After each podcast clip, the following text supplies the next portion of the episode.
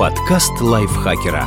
Полезно и интересно. Всем привет! Вы слушаете подкаст лайфхакера. Это короткие лекции о продуктивности, мотивации, здоровье, отношениях. В общем, обо всем, что сделает вашу жизнь лучше. Я, Ирина Рогава, расскажу вам 8 вещей, которые не стоит рассказывать даже друзьям.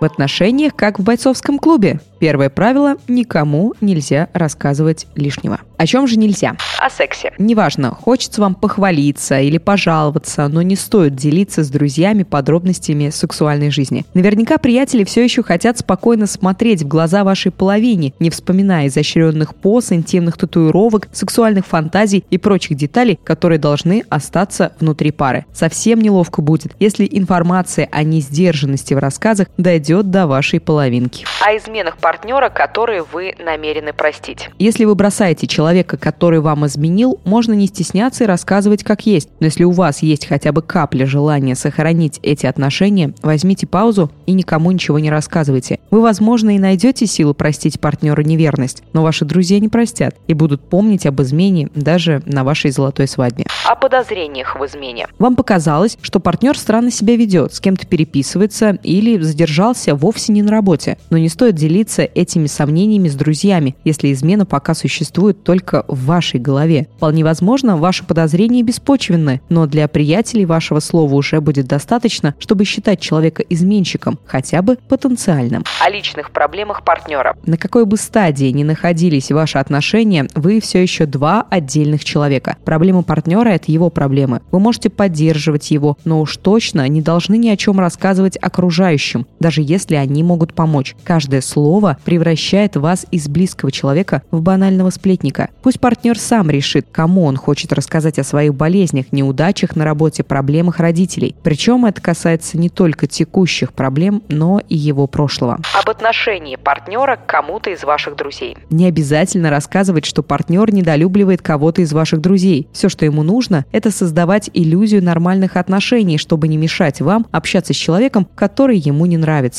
Если вы расскажете кому-то о реальном положении вещей, вы поставите в неудобное положение сразу всех. И не удивляйтесь, если в итоге придется выбирать между двумя дорогими вам людьми. О ссорах и жалобах. Возможно, вам кажется, что друзья для этого и существуют, что было кому жаловаться на партнера. Но поставьте себя на их место. Если бы вам кто-то постоянно рассказывал гадости про человека, у вас невольно бы возник вопрос, зачем продолжать эти отношения? С учетом того, что приятели слышат только вашу версию событий, вопрос звучит все громче. Еще немного, и они начнут вас спасать из этих ужасных отношений, ну или перестанут с вами общаться, ведь никому не нравится все время слушать чужое нытье. Друзья никак не помогут вам решить проблемы внутри пары. Если дорожите партнером, обсуждайте все разногласия с ним. Но важно понимать, что речь идет о бытовых перепалках, которые портят настроение, но не очень угрожают вашей психике, здоровью или жизни. Если вы подозреваете, что запутываетесь в нездоровых, зависимых отношениях, рассказывайте о проблемах и ищите помощи, так как вам потребуются свидетели и защита. О переписках и фотографиях. Благодаря мессенджерам некоторые вещи друзьям можно не только рассказывать, но и показывать. Если вам очень хочется поделиться фрагментом переписки или смешными фотографиями, сначала спросите у партнера, можно ли это сделать. Не все свои стороны люди готовы демонстрировать широкой общественности. О слабостях партнера. Слабости делают нас уязвимыми. Рассказывая о несовершенствах партнера, вы даете собеседникам оружие против него. И даже если они никогда не воспользуются преимуществом, это просто неприятно, когда кто-то рассказывает о качествах, которые вы предпочли бы не обнародовать. Вероятно, вы рассказываете о комплексах, недостатках и странных привычках партнера не со зла, просто это вам кажется забавным, и одновременно с этим выставляете его на посмешище. Здесь и в остальных пунктах, и в жизни в целом важно сначала думать, а уже потом говорить. Спасибо вам большое за прослушивание, ставьте лайки нашему подкасту, подписывайтесь на него на всех платформах, также пишите свои прекрасные комментарии, чтобы о нашем подкасте узнало еще больше людей. До встречи в следующем выпуске. Подкаст лайфхакера.